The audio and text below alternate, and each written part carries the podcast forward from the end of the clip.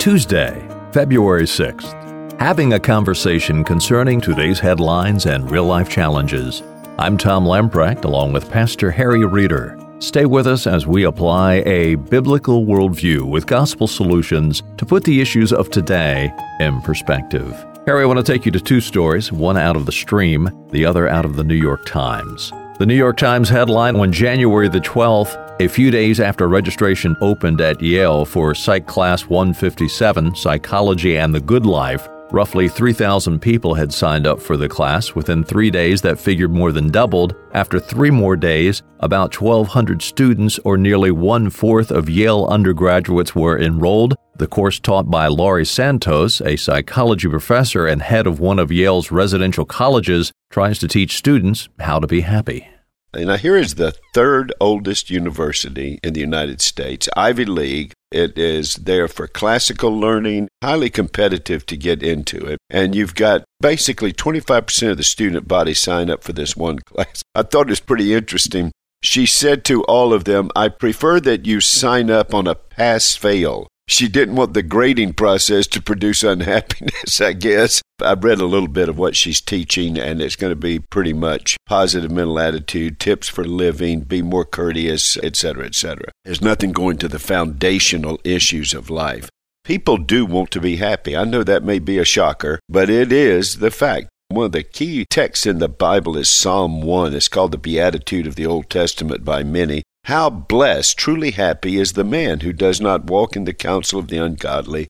Now the wicked, they are not so. They are like the chaff which the wind drives away. Therefore the wicked will not stand in the judgment, nor sinners in the assembly of the righteous. The Lord knows the way of the righteous, but the way of the wicked shall surely perish. It's a passage that acknowledges that people are seeking true happiness. Now, the Bible says that true happiness is really a subset, a fruit of what the Bible calls joy. The joy of the Lord, the joy of our salvation, the joy of knowing God. And in our catechism of the Reformed Church, what is the chief purpose of man? The chief purpose of man is to glorify God and enjoy Him forever. In other words, the fountain of joy is in the glory of God, and the glory of God leads to the fountain of joy. The two are inseparable. The more you glorify Him, the more you enjoy Him. The more you enjoy Him, the more you glorify Him. Now, in the world, we are searching for happiness outside of that. The Yale student body is growing up in a culture that says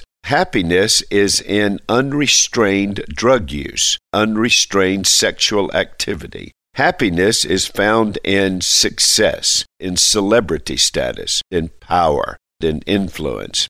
Look at the people who have most attained what our culture tells us is the source of happiness just take a look at Hollywood. Would you like to see the budget in Hollywood for therapists? Would you like to see the suicide rate among the celebrity status? And there's a sense that, wait, wait, wait, this isn't delivering. I want true happiness. So they're going to go to a class, and that class is basically going to say, hey, let's act better, do better, because it'll be better for your life. And here's a few tips for living. But what the Bible says is no, no. We've got, there's something called the gospel. It's called the message and ministry of reconciliation. The reason that true happiness constantly escapes us is because, one, the very things we're looking to to bring happiness actually bring emptiness. That's why the book of Ecclesiastes is written. The good gifts of God, when they become idolatry, really become black holes of vanity and emptiness. But with a right relationship with God, all of that is addressed. And now you can enjoy the things of God to the glory of God and thereby enjoy Him. But you got to have that relationship with Him. And that's why we've got a good news message, and that is God has initiated, achieved, accomplished, and offers to you a relationship with Him. Our real issue is alienation, not from happiness and not from others. Our real issue is alienation from God. That's why the alienation is all around us. And God says, in place of alienation, I've got reconciliation.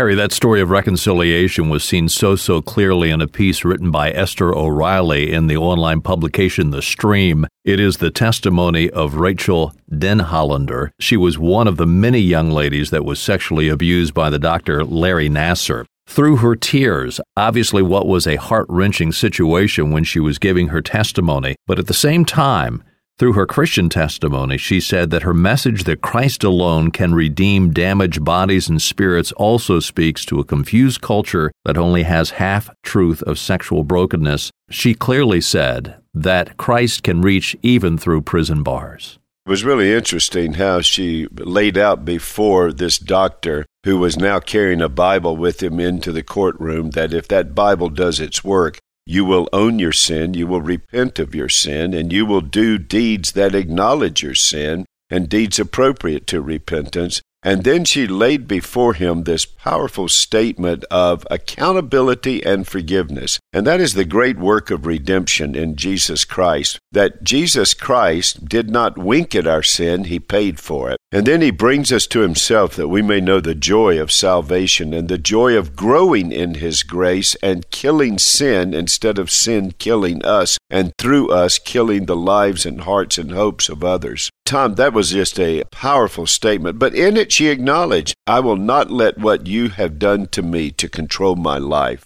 I know the Lord has loved me, He has given Himself for me, and that is now my life. My life will not be defined by what you do. So I have forgiven you. She also recognizes, I can forgive you, but you still have to answer to the Lord. The only way you receive forgiveness from the Lord is to turn from your sins and put your trust in Christ. And that will show up by how you own your sins and how you respond to them. And then she acknowledges, and you have a responsibility and accountability to the state. You have an accountability to those to whom you've sinned against to do deeds appropriate to repentance as well as seeking their forgiveness. So all of that is wonderfully laid out, and you see the power of forgiveness. So, brothers and sisters, I think that is something directly tied to this matter of happiness. Happiness is not sitting in a corner wishing for God to bring judgment upon others. God does judge sin, and the soul that sinneth shall surely die. But what we want to do is rejoice in the forgiveness we have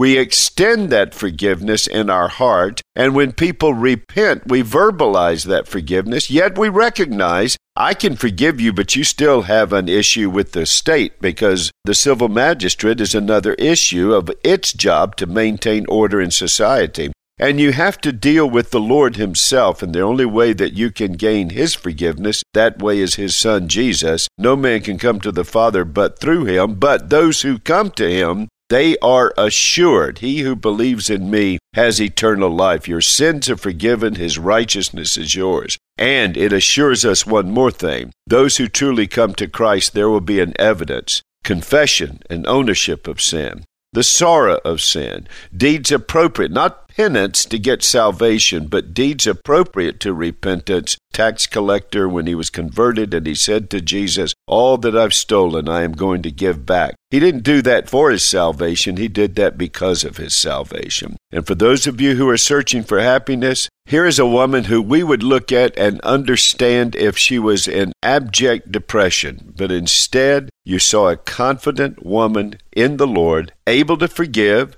able to acknowledge accountability, calling for confession and deeds of repentance, yet also calling for him to come to Christ, and then showing the power of the grace of God that true joy can be yours even in the midst of a horrific acts in a fallen world done against us. That's what the Bible calls walking in the triumph of Christ. To the Yale students who are signing up for this class, I know what you're looking for. It's the same thing we're all looking for. How do I get free from my sin and the emptiness of the false promises of idolatry in rebellion against God? And how can I know the joy of the Lord? Well, the way you can know it is Jesus. Jesus, who is the Savior of sinners. Jesus, the enemy of sin and the friend to sinners.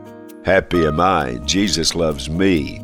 He took my sins and He set me free. Now I can sing all day long, for happy am I. As we close out for today, let me remind you to download the Briarwood app. It's yours free of charge. It is available through your favorite app store. Simply type in Briarwood PCA. You'll have access to audio, video, and written resources that will challenge your walk in the Lord Jesus Christ. We'll do stop by again tomorrow, Wednesday, as we continue our conversation and as we apply a biblical worldview to put the issues of today in perspective.